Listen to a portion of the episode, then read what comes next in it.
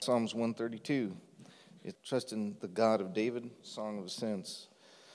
Lord, remember David and all his afflictions, how he swore to the Lord and vowed to the mighty one of Jacob, Surely I will not go into the chamber of my house or go up to the comfort of my bed. I will not give sleep to my eyes or slumber to my eyelids until I find a place for the Lord, a dwelling place for the mighty one of Jacob. Behold, we heard of it in Ephrathah. We found it in the fields of the woods. Let us go into his tabernacle. Let us worship at his footstool. Arise, O Lord, to your resting place, you and the ark of your strength. Let your priests be clothed with righteousness, and let your saints shout for joy. For your servant's David's sake, do not turn away the face you anointed. The Lord has sworn in truth to David, he will not turn from it. I will set upon your throne the fruit of your body. If your sons will keep my covenant and my testimony, which I shall teach them, their sons also shall sit upon your throne forevermore. For the Lord has chosen Zion, he has desired it for his dwelling place. This is my resting place forever. Here I will dwell, for I have desired it. I will abundantly bless her provision. I will satisfy her poor with bread. I will also clothe her priests with salvation, and her saints shall shout aloud for joy. There I will make the horn of David grow. I will prepare a lamp for my anointed. His enemies I will clothe with shame, but upon himself his crown shall flourish. Let's open up with the word of prayer and invite the Lord um, into this time and this place, we believe that what, what, what we're in is a box. Um, but who is in here is the church. And we're gathered for the single purpose of, of knowing God better today. Um, that we could know ourselves better together, uh, better today. Um, and that that will improve our tomorrow with, with outlook of joy, with a, with a testimony of truth and victory, and with, um, with an urgency to see God where He belongs. Jesus, thank you for this time. This is a, this is a holy place, and it's set apart for you and your purposes. Uh, you use big language in your scriptures describing your people. And it's all premised on who you are, Jesus. You are the, the, the supreme royal priest and the king of kings. And we want to know you better through this, this passage that was written over 3,000 years ago. Bless this time, bless this place, bless this people. God, soften our hearts, open us up to your spirit. May only your truth be spoken here. In Jesus' name. So uh, we're one. Of, this is the second to the final songs of Ascent. Um, it is the longest. It is uh, fascinating. It's beautiful, and we're going to get into that and it's long. So we may be here till 7 or 8 p.m. We'll see. But we better get going. And so this is our, uh, just to remind us, this is our artwork for this week compliments of Anna Widman. And it's beautiful and very appropriate. I don't want to spoil too much, but can you see at least four things in this image? What do you see? Wings. People. A valley. Yeah, you, you get a sense that these wings are also sort of representing maybe mountains. One more. What was that? Oh, uh, no, that's a good guess. And it is really faint, and it's probably just uh, the power of the, the projector. but there, there, are, there are rays of, of light radiating in. And um, those are all massively appropriate uh, for today's texts. And we'll get into that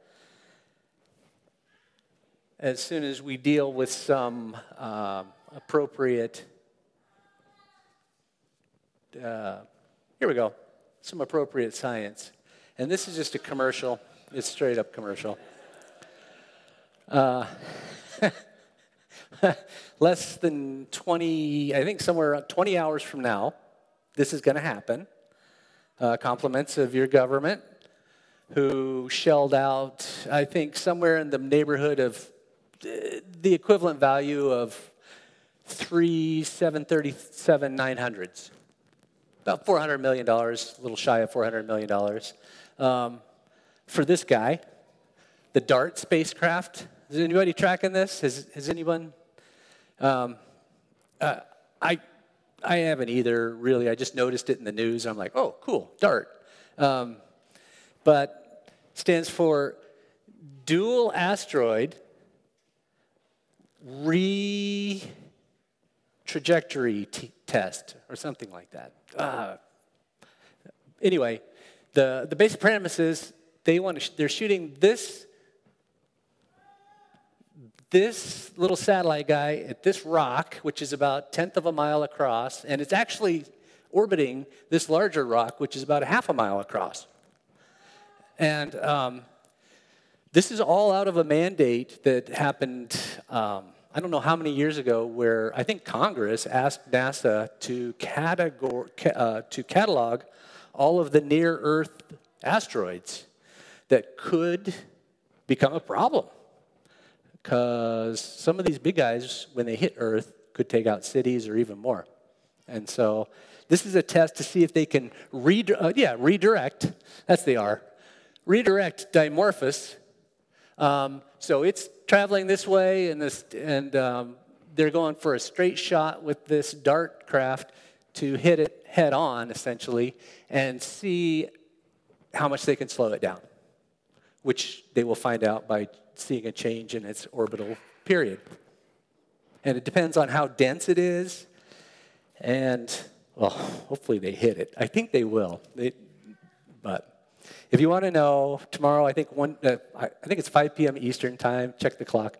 Uh, it's, it's going to happen. So just a little, little, little commercial, but it's also really cool because I think it gives us some perspective of, man, we can do a lot of things. But we're talking about a little near Earth asteroid and maybe making an impact on it. And the more you scan out there, the bigger the universe is. And until the point you just realize we are literally our little Earth and, and these asteroids are specks compared to the cosmos God created. And we can affect very little change in our own power, even, uh, even uh, as we pool our, our energy and our, our minds. Uh, it's a cool thing, but God's cooler. So let's jump into it. But it is kind of appropriate for, for today's text because this text almost just stretches us from here to heaven. I mean, it literally, in a sense, has that sense to it. So let's get, let's get going. Uh, this psalm, 132, is one of several royal psalms, and they're specifically written for kings. They've been written for various kings. And uh, it's typically, as you might imagine, um, uh, verbiage talking about how the king is kind of responsible to God to do what God wants. He's, he's, uh, he's uh, an understudy, really, and just sort of a pointer to, to the one who's really doing all the work. Um, and these royal psalms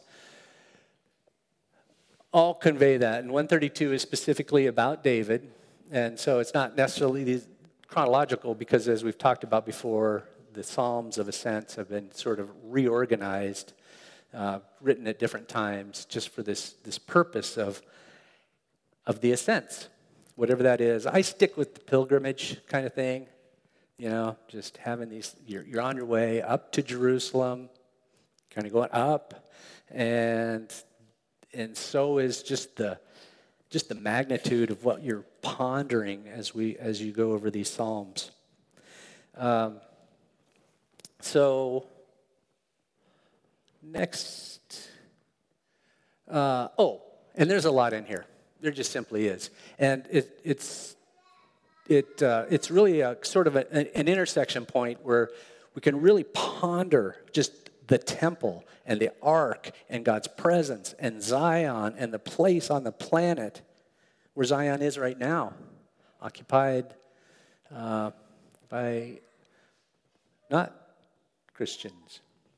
Uh, so if you want to know all sort of all the psalms that speak to this, or a lot of them, I, I kind of just ran out of time. But there's a good list of them if you do the uh, text our our uh, radiant text number just the word ark, upper or lowercase, and you'll just get a, a list of these. It's a lot of great psalms, just a lot of different ways of just how the temple and the ark are just paramount, obviously, to God's presence. Okay? So, uh, this psalm has a, has a basic structure, and we're just going to walk through it in this structure. And we start out literally with a prayer for David. And so A, B, and C are kind of on David's side. And we, we hear about, you know, there's a prayer for David, and then we talk, we're going to talk through David's devotions and David's concern for God's place on the planet is uh, A, B, and C. And then A prime, maybe, and this is just the, the um, companions so the companion for A is another prayer for David. And then God's reward to David is, is, laid out in 11 and 12. And finally, God's presence in Zion. Okay? So we're going to walk through this, try to catch some things. We're not going to catch all the things, but uh, what I've, I kind of skipped over, I, I, what I've come up with a title for this sermon is urgent pursuit of peace. Urgency that's spoken in this psalm, uh, I would pray over this body and my life and my decisions. So, with that, let's get going. A prayer for David, one. And uh, we're going to kind of cruise through this and just pick up on some key words. Remember, O Lord, in David's favor. Remember, in Lord, in David's favor, all the hardships he endured. And God, God remembers. He is a God who remembers. He doesn't forget. And there are a lot of great scriptures about that. He remembered Noah and gave him dry ground and a new place to start. He remembered Rachel and Hannah, who cried out. And he remembered them and gave them children. One of those children was Joseph, who uh, did amazing things to move God's plan forward. Uh, not quite yet, sorry. David's favor, that's a really important term because you know what? Some of the hardship David endured, and I know all about this, was self inflicted.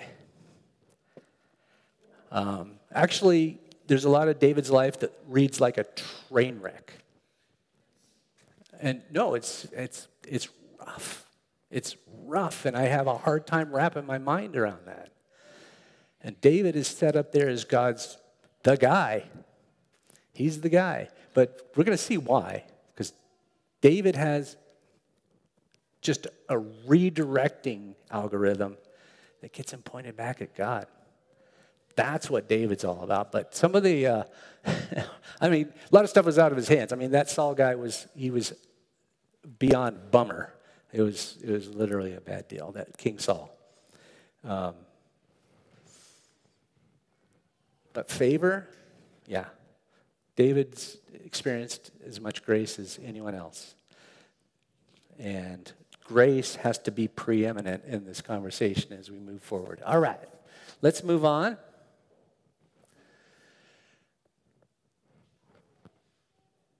This is where he's kind of repo- re- he's he's pointed back at zero and he's he's just simply swearing to the Lord. And which is always a dangerous thing because this didn't actually happen. But just the zeal of this of this uh, this commitment. He swore to the Lord and he vowed, the mighty one of Jacob, I will not enter my house. I won't, I won't go to bed. I won't give sleep to my eyes or slumber to my eyelids until I find a place for the Lord, the mighty one of Jacob. Kind of speaks for itself. And for David, there's a lot of backstory there, right? He's saying this at a time when um, the Ark of the Covenant, we'll talk a little bit about that at the end. The Ark of the Covenant is out under a tent. And, and David's like, that's just not right.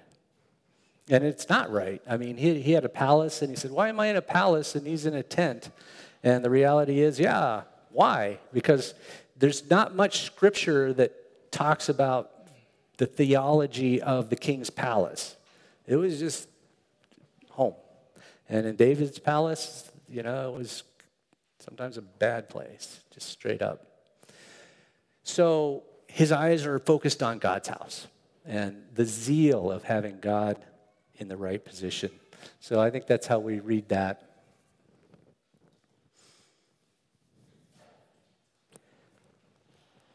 Next, we'll move on I better open my notes and make sure I don't miss too much. Behold, we heard of it in Ephrathah. Anybody got a better Ephrathah? Ephrath? Yeah. Let us go to his dwelling place. Let us worship at his footstool. Arise, O Lord, and go to your resting place, you and the ark of your might. Let your priests be clothed with righteousness and let your saints shout for joy. So, anyway, this sort of speaks back to the, the backstory of the ark. Remember, it was lost.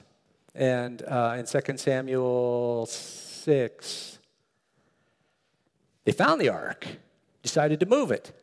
Didn't go well. Um, if you remember the part about Uzziah, am I I'm not slaughtering that, I don't think. I mean, he did a, a an action, just a responsive, reactive uh, action, and he tried to keep the, the ark from tipping over. And God said, No, you don't touch this. You're not, you are not holy enough to touch this. And he died. And David maybe got a little more zeal out of that experience because he was there to see it. And he had a sense of awe, deep sense of awe, which usually comes out um, in a term we would we throw around as the fear of the Lord. And David never lost that. Because the fear of the Lord goes from straight up run and hide to zeal, this kind of zeal. And David, you could see it in this language. He's like, We're going to worship at his footstool. And this starts to speak of the spreading of heaven and earth because heaven is God's throne and earth is Zion, the place for God. That's his footstool. And so we got to remember, man, the best we're going to get in, in this picture is to go praise God's feet and in a, in a temple here on earth. And David is super excited about that. It's like a glimpse of God is better than no glimpse at all. That's the fear of the Lord speaking. And then his prayer. Let your priests be clothed with righteousness, and let your saints, what? Yes, shout for joy. And um, I'm going to do a quick recap of my week of how many times I shouted for joy.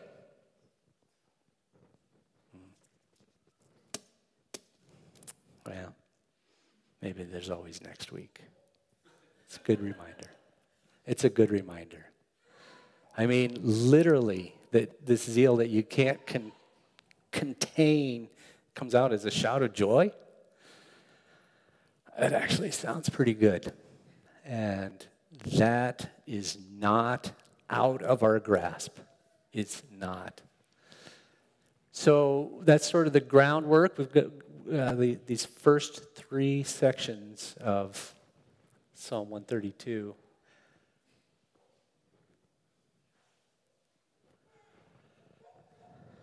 Here's the fear again. For the sake of your servant David, don't turn your face away. Don't turn your face away. We've seen it time and time again of God coming right to the border of turning his face away from the Israelites, and that's when they got serious. And David knows it too. That's tantamount to living outside of his light, his presence, and there is nothing but darkness and hopelessness. All the stuff that we sang about that Jesus came to defeat. And that's here in verse 10. Don't turn your face away. Yeah, we're good. And here's God's answer. For the sake of your servant David, do not, oops, I'm sorry. Here's, here's God's answer. The Lord swore to David a sure oath from which he will not turn back out of one of the sons of your body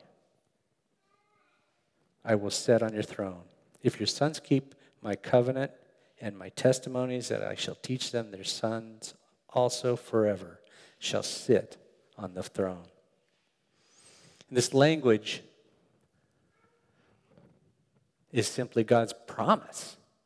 And it's been in, in play since David was anointed by, by Samuel uh, uh, around 1,000 years before Christ showed up. And it's a promise that's sure.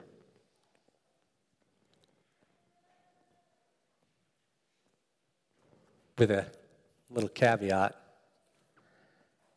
keeping the commandments, keeping his covenant.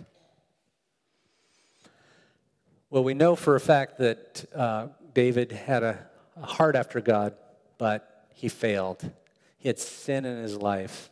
And even though he repented, he did not hold up to the standards of the covenant.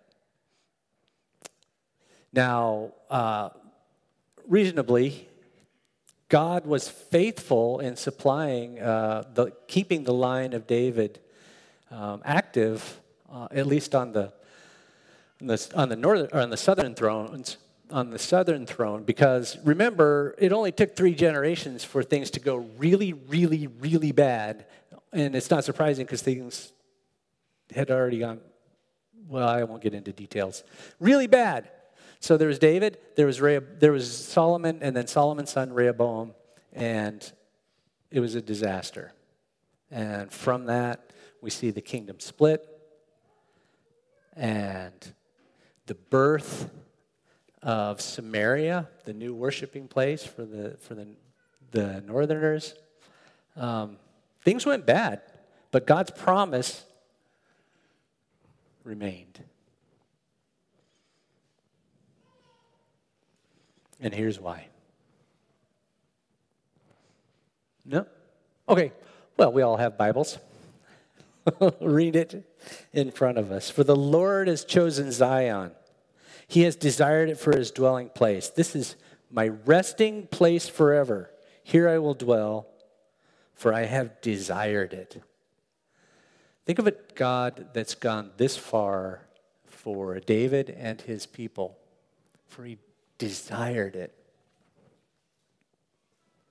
I will abundantly bless her provisions. I will satisfy her poor with bread. Her priests I will clothe with salvation, and her saints will shout for joy. Notice the change here. This is parallel with verse uh, 9, I believe. Let your priests be clothed with righteousness, in verse 9, and your saints shout for joy. And in 16, her priests I will clothe, I will clothe with salvation. So this is not just a royal uh, psalm, it's a messianic song. There's no question about this, that this is pointing to Jesus and the salvation he will bring. And her saints will shout for joy. Now, one thing I kind of skipped over, and, and it's, it's worthwhile to just take a quick look. Um, we're talking about, remember where we are. Um, David had the ark in Jerusalem. Jerusalem was going to be renamed Zion, the city of David, and there was no temple. So, um, and there, and uh, this, so this is post tabernacle, pre temple. And you might rightly ask, well, which temple, right? Because there was the first temple that Solomon built. And what happened to that temple? It was destroyed because they didn't follow God's commands and they followed other gods and they didn't believe, they didn't have faith, and they didn't rest in His grace. So we're talking about um, Temple 1, pre Temple 1. And the reality is, if you look at it, if you look at the language of God's presence, Temple 1 is technically Temple 2.0. Because Temple 1, where do we find that? Any guesses? Where God's presence simply was. Genesis 1 and 2. Eden. There's so much imagery in the temple of the Garden of Eden, and there's so much emphasis. Even here, you see this is my resting place forever. Here I will dwell, for I have desired it. I will abundantly bless her provisions. I will satisfy her poor with bread.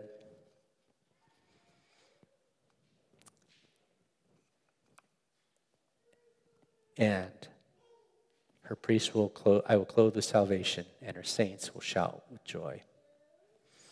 The provision, though, he's speaking of, speaks back to even Eden. And that was the original intent of being with God and in, in enjoying his presence un, unfiltered. Um, so we'll get into just a little bit about where we go from here. Oh, I haven't really covered verses 17 and 18. And, and this is significant, significant. There I will make a horn to sprout up for David. I have prepared a lamp for my anointed.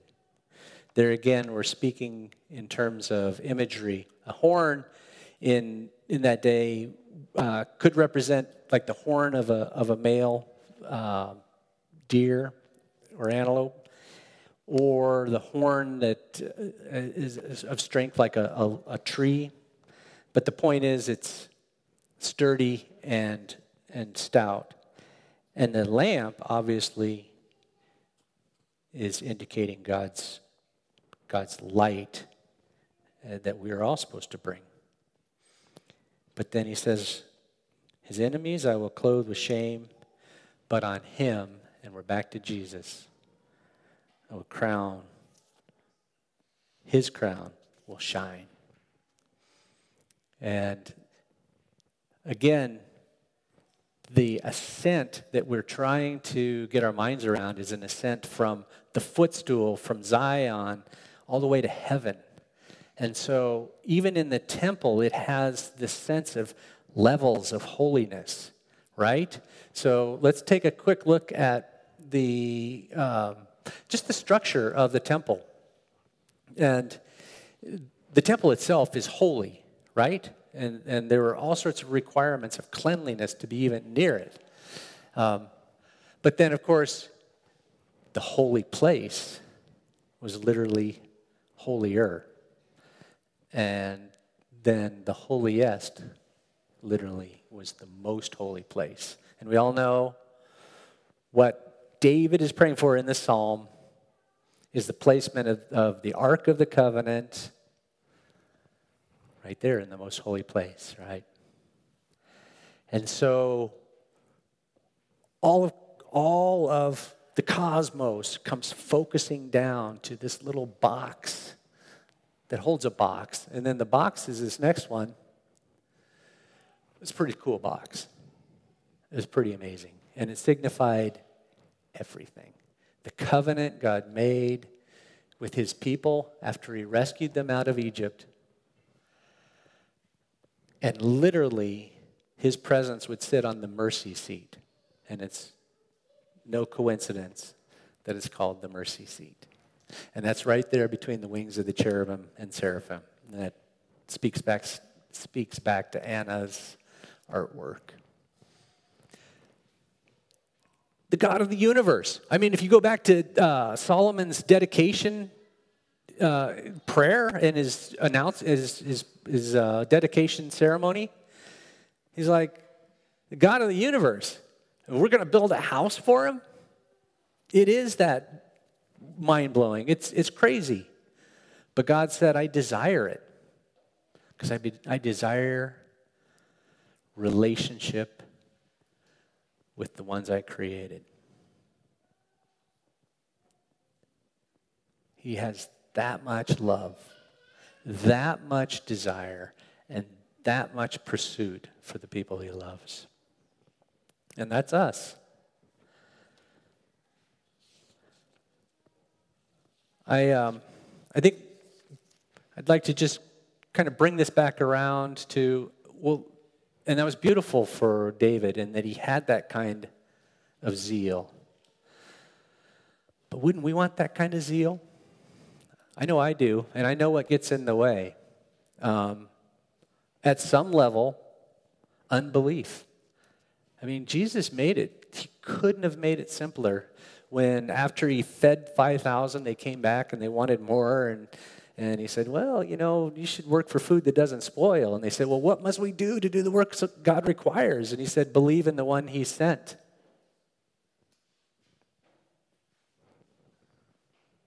And there wasn't a long list after that. It was believe in the one he sent. Believe that He's enough. Believe that He is God. I mean, we can't go into all the de- details of tabernacling, but we're going to end in just a minute. Um, hopefully, give us a little bit of perspective. But first, I just want to talk about okay, what does that mean for us? And the way that that's been coming to my mind, just thinking about, we've been doing a lot of talk about why church? Why do we do this? You know, it's we don't go to church, we are the church, but why do we gather? And the um, sort of the metaphor that comes to mind often when we're talking is that church, the body is kind of like a hospital, like a whole bunch of sojourners trying to get well. And even that sort of breaks down because technically, when we know Jesus and we confess our sins, and claim Him as Lord, our sins are forgiven. But they're still walking it out with the Lord. And that's where we need help because guess what? is creeping all the time, and that's unbelief. And it comes out in various ways. And so a hospital then has to deal with all sorts of unhealth.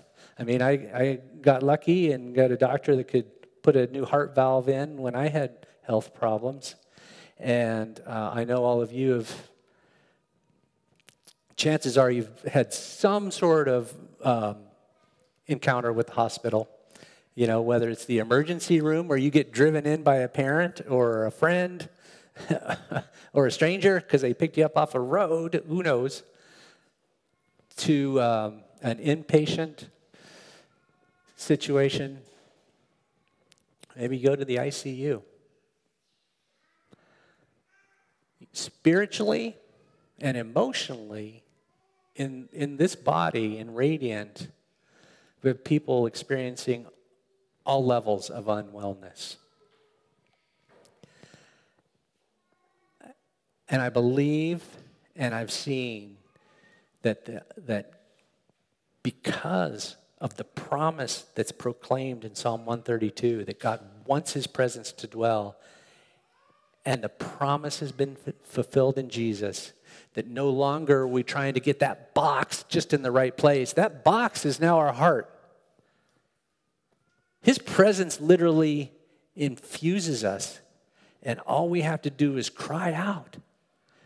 There's going to be darkness. That doesn't mean he's gone. It means we cry out more. Where are you, Lord? Jeremiah 2. And, and, and it says that was a pro in Jeremiah 2, it says that was a problem for the people. And guess what? It was a problem for the leaders that they weren't crying out, Where are you, Lord? And we're still in brokenness. There's brokenness trying to just wash in around us, whether it's the brokenness of busyness, whether it's the brokenness of worry, maybe even shame and guilt because the sin that you just can't get away from. The church is that hospital, and I tell you where it plays out.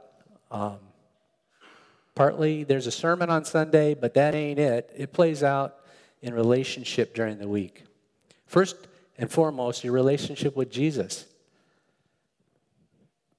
Can we commit to making a commitment to that kind of zeal and asking hard and good questions when that zeal isn't there put Jesus on the mountain, our mountain, with our eyes fixed on Him. And if not, guess what? We need each other. And that means being vulnerable. That's why we have DNA, which we uh, which is a one-on-one, one or two people, two, three people in a small group, where you just open up and literally pr- pray, because that's the stuff that grows belief. And you know what? Belief comes out as preaching. You know, we preach a sermon on Sunday, but you need a lot more preaching than that. A lot more. Like every day. And you could try turning on podcasts, but until it's coming out of your heart, you're not getting the preaching you need. And uh, if that's bad news, I'm sorry, but it's great news.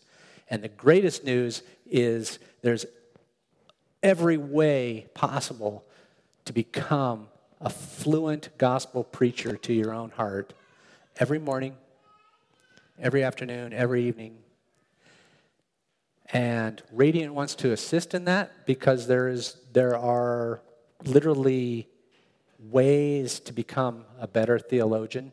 It's not just about the um, putting in the time with the word, but putting in quality time. But we want to be a church that's about that. And so this would be great conversation this week in your GC. Do a zeal check. Do you have that urgency? And if not, get a little sheet of paper out and say, why not? Are we brave enough to do that?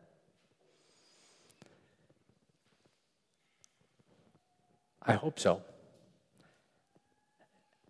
And report to somebody what you found on your zeal report because that kind of urgency is available to us if we pursue it with each other.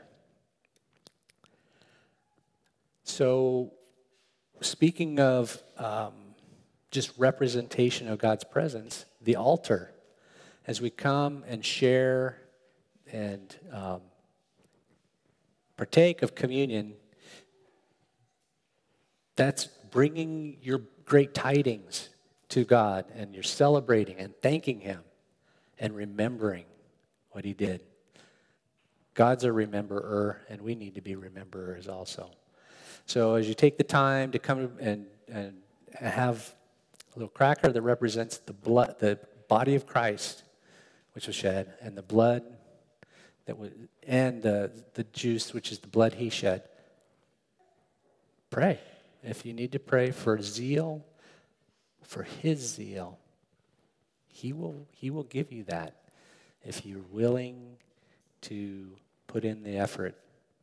So let's, let's do that and let's pray right now. Jesus, you gave us the scripture, uh, an ascent of ascents to look to Zion, the place you desired for your presence, until Jesus, Lord, you desired to be in our hearts, in our lives. And thank you, Holy Spirit, that you're here now. God, convict us where we need convict us, shore us up, and strengthen us where we need shoring up.